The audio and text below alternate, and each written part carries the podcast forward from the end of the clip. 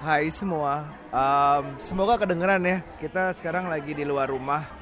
Tempatnya lagi ngantar Aira sekolah dan kita akhirnya duduk di suatu restoran di coffee shop. di coffee shop pengen ngopi sebentar sambil ngerekam ini karena Yeah. um, wah ya karena ada yang harus dibahas dan karena juga ada yang udah ngirim curhatan juga. Tapi what a morning ya bu ya. Yep. What happened this morning? Um, sebenarnya sih almost every day, every uh, school day Aira, Nah. jadi dia karena agak-agak susah mandi gitu kan. Kalau pagi diburu-buru, makin nggak mau mandi.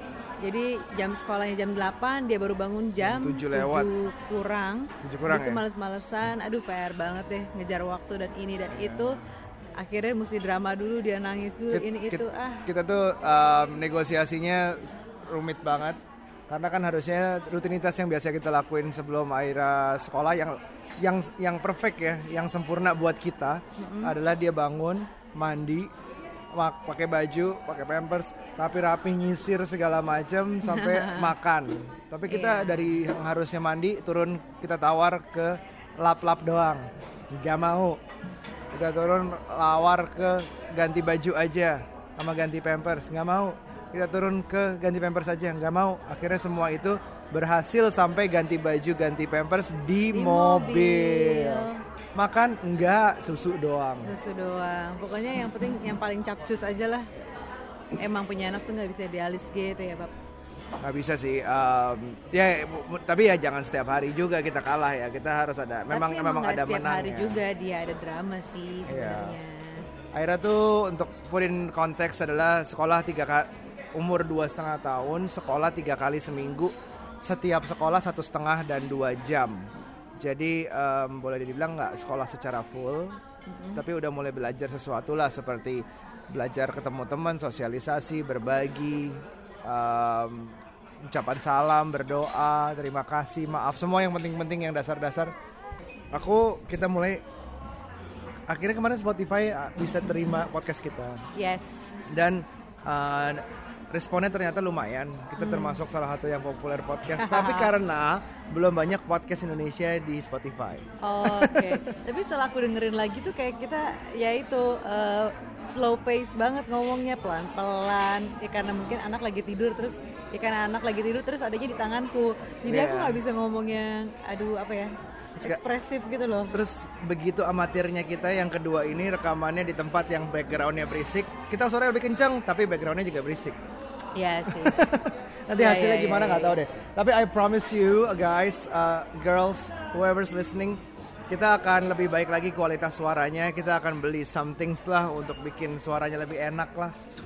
Terus um, sesuai dengan janjinya, jadi bahwa setiap setiap podcast itu selalu harus ada curhatan yang masuk. Jadi kita tuh pengennya ngobrol sama sama listeners, sama pendengar. uh, Dan kita menjawab based jadi kita apa yang kita obrolin itu based on DM yang masuk atau email yang masuk gitu, Bab. Betul, betul. Ini kebetulan DM yang DM yang masuk tuh panjangnya luar biasa. Kayaknya aku udah kirim ke kamu deh, mana sih? belum, kamu tuh belum kirim oh, ke aku. belum kirim ke kamu yang yang chat- chattingan panjang itu. Jadi ini masuk lewat DM. Ntar ya. DM-nya itu panjangnya panjang banget, panjang banget. Oh, bukan yang ini. Panjang banget sampai uh, di handphone gua tuh scroll capture gitu deh. Scroll capture panjang banget. Kamu mau bacain apa aku? Kamu aja intinya doang deh. Pokoknya dia uh, new mom, anak pertama laki, Hah? enam hari pertama uh, urus sendiri pokoknya. Rumin, baby Rumin. Iya, baby Rumin in. itu rooming in, baca deh. Rooming in itu apa artinya? Eh, bayi ikut ikut masuk di dalam satu kamar sama bapak eh sama ibu dan bapaknya lah gitu. Iya, Jadi dia- tidur malamnya di kamar juga. Pokoknya semua aktivitinya di dalam kamar. Dia begadang, kecapean, uh, suaminya uh, nggak bantuin. Hmm. Itu itu yang itu yang dan dan Dedi sempat kaget karena lahirnya itu seminggu ahead Lebih of cepat. schedule. Jadi Iya, karena iya, iya. karena kagetnya itu dia belum siap siap ada ada sebagian barang yang belum dia siapin. Kayak di warung kamu. Ya maaf aku angkat kaki karena nggak nyampe. Em, kamar bayi belum siap, terus santai segala macam. Terus di rumah sakit dari hari kedua sampai keempat di rumah sakit, benar-benar urus sendiri, clueless, belum pernah lah anak pertama nggak ada yang bantuin. Terus eh, babak belur lah pokoknya. Tapi suami bukan cuma bantuin, tapi emosinya juga jadi nggak stabil juga. Jadi karena sering marah-marah katanya. Mm-mm. Em, terus karena nggak tega bapak bapak ibunya bantu kasih uang untuk hire sus- suster. Satu setengah bulan pakailah suster newborn. Terus? terus kecapean karena kerja pulang hadapin suami yang saya suami saya yang banyak menuntut.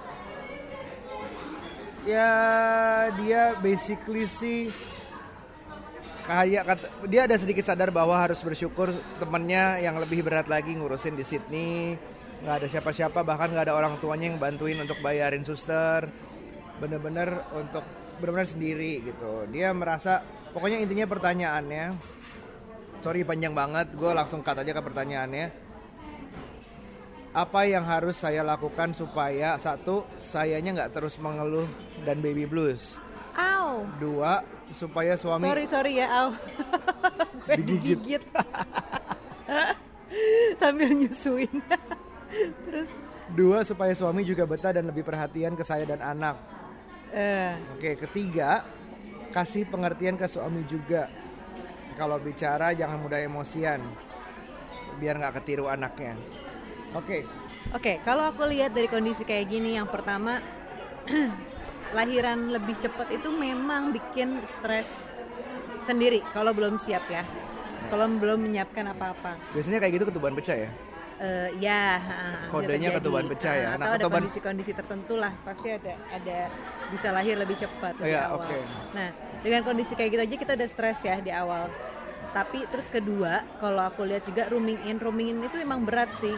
Bagus, bagus buat bonding ibu dan anak, tapi berat. Kita juga waktu Aira kan rooming in dari oh awal kan. tidurnya kurang banget Itu stres abis dari awal kayak udah padahal di rumah sakit tapi dia malam tidur sama kita dan bangun-bangun terus itu lumayan melelahkan. Waktu waktu Shua karena aku udah tahu stres di awal jadi Shua nggak kita rooming in karena Dile- udah tahu. dilepas satu dua ya semuanya ya dilepas iya, ya setiap malam nggak di kamar Jadi- karena aku udah tahu tuh bakal capek banget ntar aja di rumah capeknya gitu. jadi sih jadi kalau di rumah sakit nggak rooming in itu bayi ditaruh di, di tempat bayi dan diantar ke kita kalau bener-bener pengen nyusu Iya, aja Jadi suster tahu kalau misalnya eh, si bayi ini memang rewel banget baru diantar ke kita ada sih kejadian kayak gitu malam tuh diantarin Masuk, ke kamar ah. iya tapi maksudnya eh, nggak selamanya di dalam karena lumayan tuh bangun-bangunnya bayi kan banyak ya bukan cuma laparnya sih sebenarnya Iya. cuma kayak ngerengek aja tuh masuk ke eh, apa namanya eh, nangis juga gitu jadi eh, melelahkan sekali sebelum sampai rumah ya Terus ketiga, ini tuh aku lihat ada kondisi suaminya baby eh bukan baby blues. Eh iya. Baby blues tuh terjadi pada bapak juga. Gitu. Jadi bukan cuman ibu. Jadi yang stres tuh sebenarnya bukan ibu. Kalau ibu mungkin stresnya nangis gitu, tapi kalau di laki-laki di bapak itu ada kondisi-kondisi yang dia sebenarnya baby blues karena dia ngerasa nggak nyaman dengan kehadiran orang baru. Dia ngeliat kondisi yang kayak gini, tidur kurang, itu tuh baby blues buat bapak loh.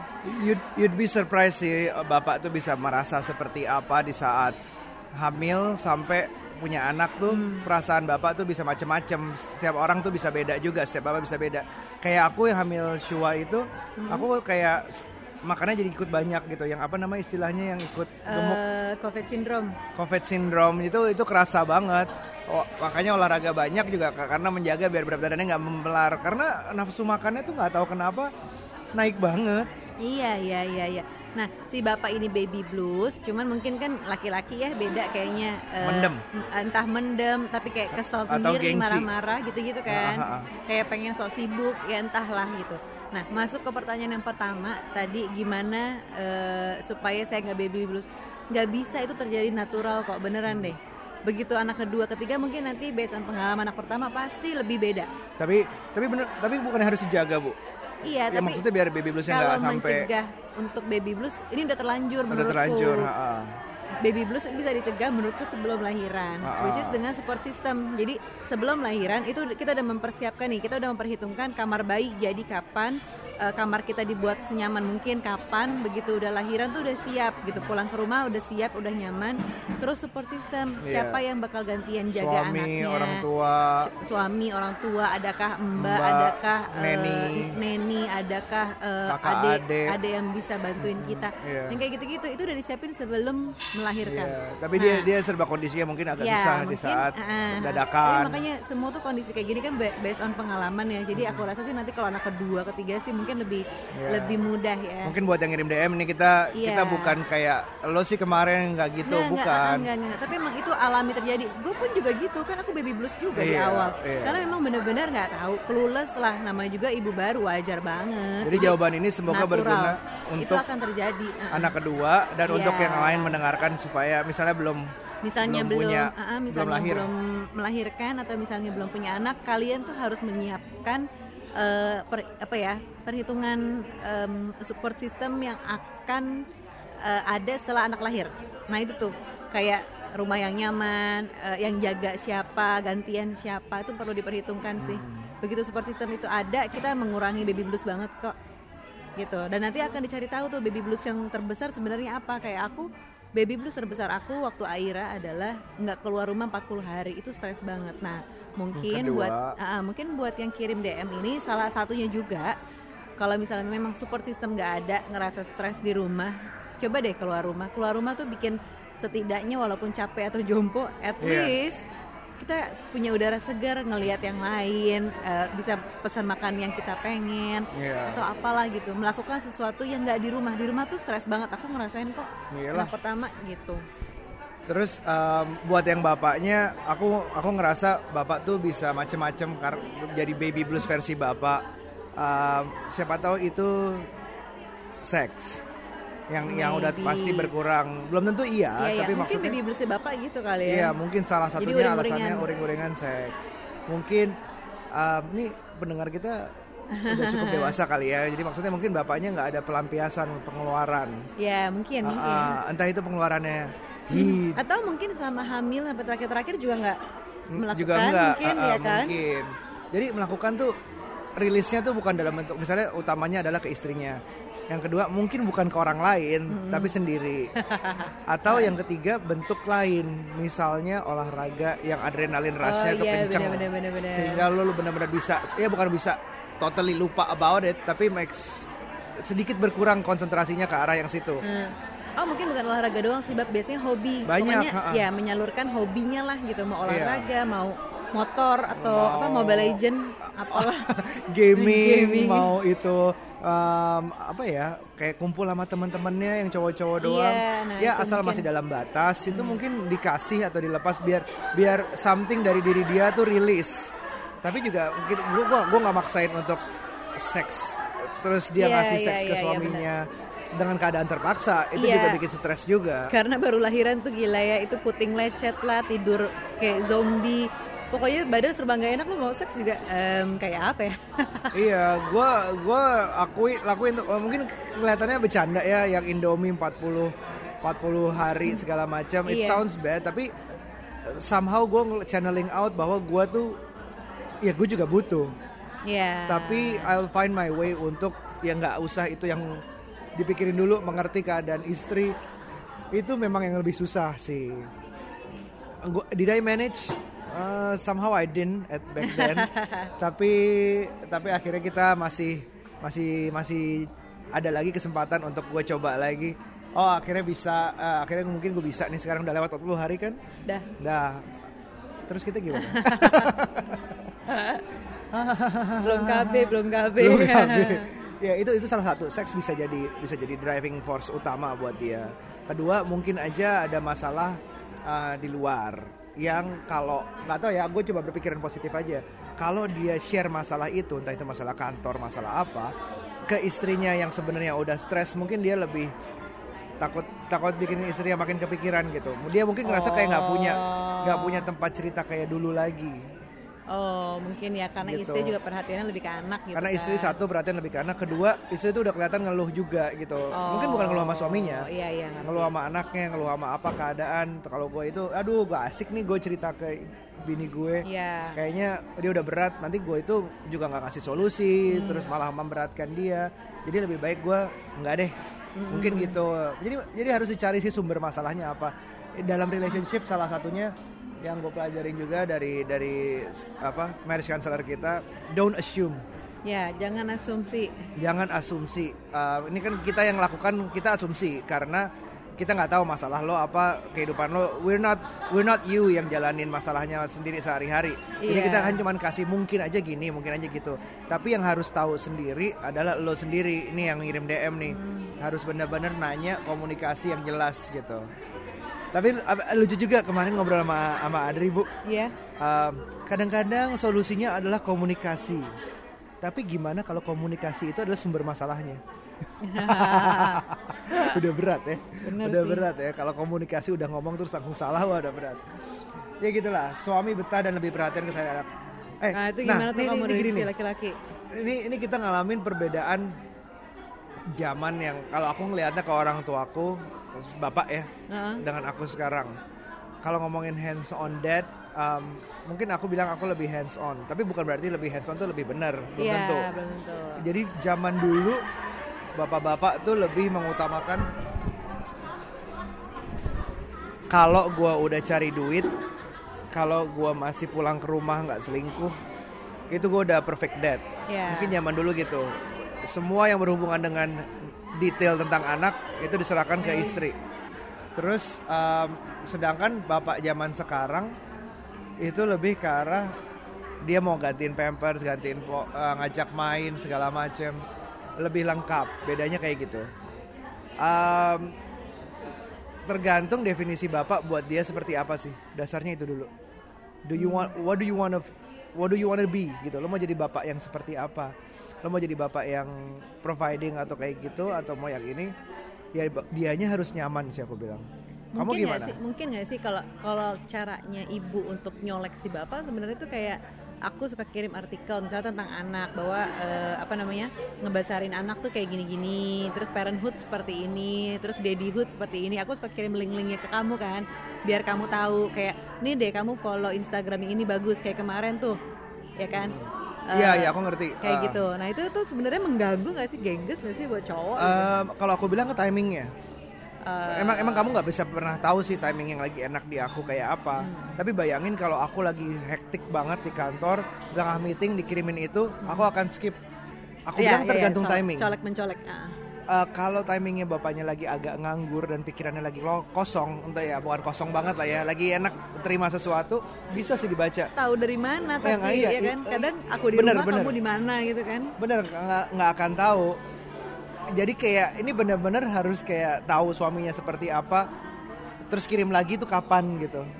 Oh, negor lagi kapan soalnya kalau udah lagi meeting ngerti sih pasti di susah skip. pasti Iya, pasti iya, skip iya. pasti di skip terus lupa. Apalagi aku ini aku kan Iya. salah satu yang paling pelupa di dunia gini. Em, bisa sih kayak gitu. Selain nyentil gitu apalagi bu? Biasanya kan aku nyolek kamu gitu kan bab follow ini deh gitu. Biasanya kalau kamu udah pulang malam terus kita bahas. Biasanya aku nanya Iya. eh kamu udah lihat belum tadi yang postingan ini? Eh Nah. kamu udah ini belum? Nah kalau misalnya belum belum. Eh coba deh lihat. Ya kalau Biasanya belum jangan gitu-gitu. sensi tapi iya sih. harus ngerti lah. Belum belum tahu soalnya dia ngapain suaminya di kantor atau di kerjaannya. Ya itu itu bisa dilakuin karena karena zaman sekarang ya artikel atau contoh-contoh yang ada di luar sana ngurus anak tuh udah nggak ada based on gender lagi. As in bukan berarti gantiin popok anak itu less masculine sih. Iya iya ya iya. udah nggak ada lagi sekarang apalagi dengan feminism segala macam kita harusnya gender equality itu lebih kerasa. Terus anak bapak nyisirin rambut anak kalau anaknya anak perempuan yang lebih lebih girly itu um, it's actually do you find it sexier? Eh, bapak yang bisa ngurus anak? Ya mungkin ya eh lebih enak dilihat sih menurutku. Lebih enak dilihat kan? Daripada kamu lebih kamu gimana? Kamu lebih enak? Enggak bab, soalnya gini kan kar- em, kalau misalnya ini kalau pertanyaan yang kirim DM nih ya, gimana caranya biar biar suaminya jadi bapak yang hands on, setidaknya Iya, gitu ya. ah, ah. Eh, ini balik lagi ke masing-masing sih. Eh, dulu waktu kita baru-baru kawin, kayaknya kita suka cur- curhat-curhatan tuh. Bapak aku tuh orangnya gini, aku nggak gitu deket. Kalau aku Iya. sendiri personally kan nggak gitu deket sama papaku karena dulu sih. waktu kecil papaku terbang, papaku pilot, jadi eh, jarang ketemu, kita jarang bersama. Bonding time tuh menurut aku kurang. Iya betul. dan uh, beliau orang yang cukup kaku Jawa yang cukup kaku. Jadi kayaknya beda banget gitu sama aku. Begitu aku besar juga ya aku pengen ke sini gitu. Nggak boleh pengen ini nggak boleh kayak gitu gitu banyak larangannya. Jadi Oke. aku nggak merasa sedekat itu gitu. Paling deket sama mama. Nah Aryo pun juga menceritakan bahwa dulu bapaknya tuh gini gini gini dia lebih deket sama ibunya ibunya eh, menang di apa hafal nama pemain basket, pemain bola, yang kayak gitu-gitu yang seharusnya adalah areanya Cowok bapak-bapak. banget harusnya dulu kita Iya. mikirnya gitu. Nah, mungkin basic kita sama ya, Bapak ya. Eh, punya ketidakdekatan dengan, Dengan bapak. ya lebih Jadi- dekat dengan ibu, ha, Nah, jadi kita merasa kalau punya anak, ah, nanti kalau punya anak, aku pengen anakku tuh deket sama bapaknya gitu. Iya, jadi sekarang aku yang lebih hafal karakter Disney. Iya dibanding aku ya kayak dengan ngenalin Frozen siapa kamu gitu. Iya. Tapi karena menurutku dekat anak dekat dengan ibu itu udah pasti menurutku. Karena ya udah ada kan? waktu kayak nyusuin tuh udah nggak Iya, bakal bapak lakuin. Iya kayak gitu gitulah. Dan aku pun juga termasuk orang yang nggak tegaan kok sama anak. Jadi kayaknya pengennya ngurus sendiri gitu. Dan aku pengen sebagian besarnya justru sama kamu gitu. Biar biar apa ya so- sosok anak perempuan ngelihat bapak gitu loh. Aku sih pengen sih nyampein ke suaminya si bukan ya maksudnya nyampein ke suaminya yang ngirim DM ini um, jangan sampai nyesel deh gitu. Karena golden years itu 0 sampai 5. 0 sampai 5 tahun. Uh, ini adalah saat di mana memori-memori bawah sadar itu harusnya masuk ke anaknya. Iya, kalau anak-anak itu happy di 0 sampai 5 tahun ke depannya dia akan ngerasa happy terus kok. Iya. Ya kan? um, sayang aja ya, ya masih bisa bonding di umur 6, 7 dan seterusnya masih bisa. It's never too late sih sebenarnya. Tapi ada bagian momen yang 0 sampai 5 tuh nggak bisa tergantikan. Gitu. Gue punya gue punya cerita sedih ya. Uh, temen gue mungkin kalau ngikutin Instagram aku pernah tahu deh salah satu temen yang kita posting udah udah almarhumah Iya. jadi dia itu sebenarnya sakit aneurysm belakangan udah semakin losing it Iya. um, secara ekonomi, secara pasangan juga semak- semakin semakin sendiri lah. Jadi teman kita ini udah ditinggal oleh suaminya dari mulai hamil dan dia membesarkan anaknya sendiri sampai dan dia selalu bilang gitu ke kita bahwa eh, aku tuh pengen pengen gedein si anaknya ini eh, dengan sangat baik sampai golden age. Terus eh, waktu itu pada saat itu kita belum punya anak ya. Belum punya anak kita. Ah, kita dia belajar bilang, ya dia. "Ah, kita justru belajar dari dia. Dia bilang "Ah, sampai lima tahun. Pokoknya aku pengen ngedidik anak ini dengan sangat baik, dengan sangat happy. Dia bilang gitu. Gue pengen apa yang dia pengen sebisa mungkin di, di didapetin lah sama si ibu ini gitu. Bu, dia tuh golden banget treatnya dan anaknya manis banget, pinter anaknya manis banget. banget, bener-bener yang aduh anak anak nurut banget. Anak dia nurut banget, gak pernah aku lihat anaknya tuh nangis kejar tuh gak nggak pernah. tantrum. Pokoknya yang aduh sweet banget lah ya. Bahasa Inggris bagus segala macam tuh pinter Iya. banget. Dan sedihnya adalah dia benar-benar ngejaga banget nih soal lima tahun pertama. Dan sedihnya adalah si ibu ini akhirnya meninggal di usia anaknya lima tahun kurang dua bulan. Aduh Iya. sedihnya. Kayaknya kayaknya emang dia dia nggak nggak nggak tahu deh. Aku ngeliatnya tuh sedih banget tuh dia tuh sampai di di titik-titik terakhir tuh berjuang demi anaknya makan daging dia makan nasi doang gitu Iya, saking dia nggak punya uangnya, Mm. saking- saking dia nggak punya uang buat makan, dia tuh makan di rumah Indomie doang dan anaknya dia kasih uh, catering apa-apa ya, catering yang catering sehat. organik Iya, organik iya. organik Ah, gitu. ah, ah, ah. Pokoknya catering sehat buat anaknya. Iya dia dia emang emang ekstrim sih. Memang kita ngeliatnya kadang-kadang ekstrim harus disesuaikan dengan lo Dengan, gimana sih lo eh, mungkin harusnya siapin untuk hidupnya jauh lebih panjang. Tapi mungkin dia nggak sadar dia sakit segala macam di Iya. saat itu. Tapi yang kita belajar dari dia adalah 0 sampai 5 tahun itu golden years yang luar biasa Yang deh. luar biasa. Yang yang memori-memori ada kecil-kecil Iya. masuk ke kepalanya Sebisa tuh. mungkin jangan sampai bikin anak trauma aja dengan kejadian sesuatu. Misalnya Iya. ngelihat bapak ibunya berantem atau ada apa kontak fisik yang apa. Pokoknya bentuk mukul atau segala macam ah, atau itu udah parah itu banget. memori yang nyangkut banget ya. Ah, ah. jadi dan juga dan juga termasuk nggak ngurusin Nah itu akan semakin hampa tuh kosong uh, memori tentang bapaknya kalau Iya, bapaknya nggak benar-benar. involve. Yap. Please, kalau ini masih dalam umur bulanan, you have plenty of time to involve ya gitu. itu sih oh sama tambahan paling mungkin bukan cuma yang kirim DM aja ya menurutku. Eh, menurutku nih buat yang mau hamil lagi hamil pokoknya belum lahiran sangat penting untuk mempersiapkan atau memberdayakan diri sih bab. Jadi mengurangi untuk baby blues. Kalau dulu aku bener-bener nggak tahu banget ya anak pertama bahwa akan jadi baby blues. Aku nggak nyak nggak nyangka banget bisa gitu gitu. Jadi memang kita harus dari hamil tuh memberdayakan diri ya dengan cara macam-macam nih. Ada yang hypnobirthing ada yang eh, menyiapkan birth plan seperti apa. Birth plan tuh maunya lahiran seperti apa sih? Ditemanin siapa sih? Dengan lagu apa? Dengan kondisi seperti apa ditemanin siapa aja ya Dan kayak gitu-gitu Itu ditemenin siapa? Aku spesifik ke situ. Itu penting diputuskan. Di ruang bersalin ada siapa? Iya, apakah ada suami aja, apakah ada mertua, ada ibu gitu. Dan harus jujur maunya Iya, siapa. dan harus jujur Karena sih. biasanya kalau di Indonesia kan nggak enakan. Kalau tiba-tiba pertama levelnya tuh dari ibu mertua biasanya mau ikut juga bisa nggak bilang nggak nggak usah ikut atau nggak ibu sendiri atau nggak suami salah satu Ya, atau Biasanya- misalnya pengen dula aja ditemenin Ah. sama dula atau suami dan dula, pokoknya harus jelas itu misalnya siapa. suami panikan atau ibu panikan tuh malah ngeganggu itu Iya. harus bilang dari awal sih Betul.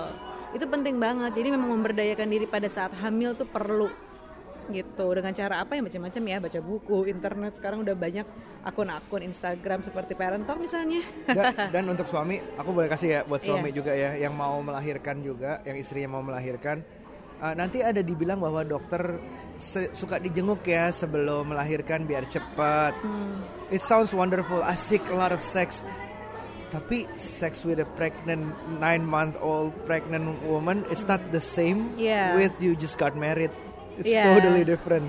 Jadi um, di situ tuh mulai merasa seks kewajiban daripada seks nikmat. Iya betul betul. Jadi harus disiapin anggap dua bulan sebelum lahir sampai dua bulan sesudah lahir it's gonna be dry. Mhm. harus antisipasi at least in your mind dulu bahwa it's gonna be dry.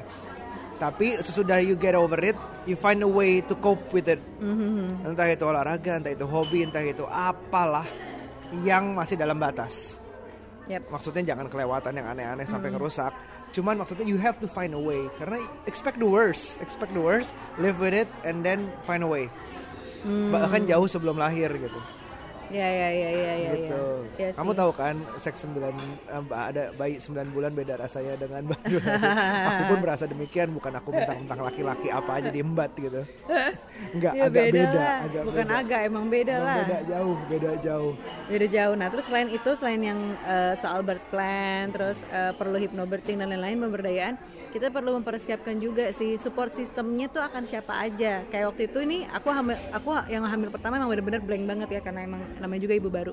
Begitu anak kedua udah mempersiapkan support system yaitu mbak ya. Jadi mbak memang kita siapin ada dua. Terus aku udah bilang eh, aku udah aku bisa nih begadang tapi tolong nanti begitu udah subuh gantian deh sama Aryo. Atau tugasnya Aryo di di anak kedua ini adalah naro eh, susu misalnya gitu. Begitu Ya. aku habis mompa tolong dong taruhin susunya sama di freezer. Eh, eh, di freezer. Sekedar yang kayak gitu-gitu aja.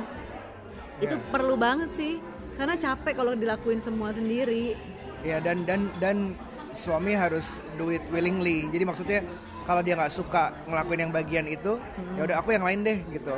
Biar yang ini ngelakuin mbak lah atau apa gitu. Mungkin Iya. mungkin masalah negosiasinya ya. Masalah ngomongnya tuh yang penting dua-duanya setuju aja. Iya iya iya iya beda-beda iya. lah setiap setiap pasangan. Bener-bener bener dan apalagi begitu anak dua ya itu jugglingnya udah beda lagi sih. Kalau nggak kalau nggak waras tuh bisa bisa parah sih karena kan kasihan anak pertama nggak tega bla bla bla tapi anak kedua nangis kayak gitu gitu emang harus di manage Oh, kita- kita- emosi kita harus di manage juga kita sih jadi ibu. sedih banget dalam si mas sekarang masanya Aira cemburu kayaknya. Ya tapi you wanna kayaknya tell that bakal story? Nanti aja di episode yang beda. Anak cemburu ya itu kalau mau kita bahas let, let kakak me know. blues kakak blues. Kakak Blues. Sekarang kita di kita um, udah setengah jam bu. Jadi Oke. basically makanan udah mulai dingin. oke Um, again, thank you buat DM-nya. Kalau ada yang mau DM lagi atau kirim email ke Aryo underscore yahoo.com, you're most welcome. Uh, kalian yang curhat, mancing kita curhat juga kok. Jadi Hmm. basically, yang kita mau sampaikan apa sih sebenarnya parenting is what? Is not perfect, is melelahkan. It's okay to be to complain, it's Dan- okay to be tired, Ya, parenting menyenangkan, dan tapi menyenangkan. sekaligus melelahkan.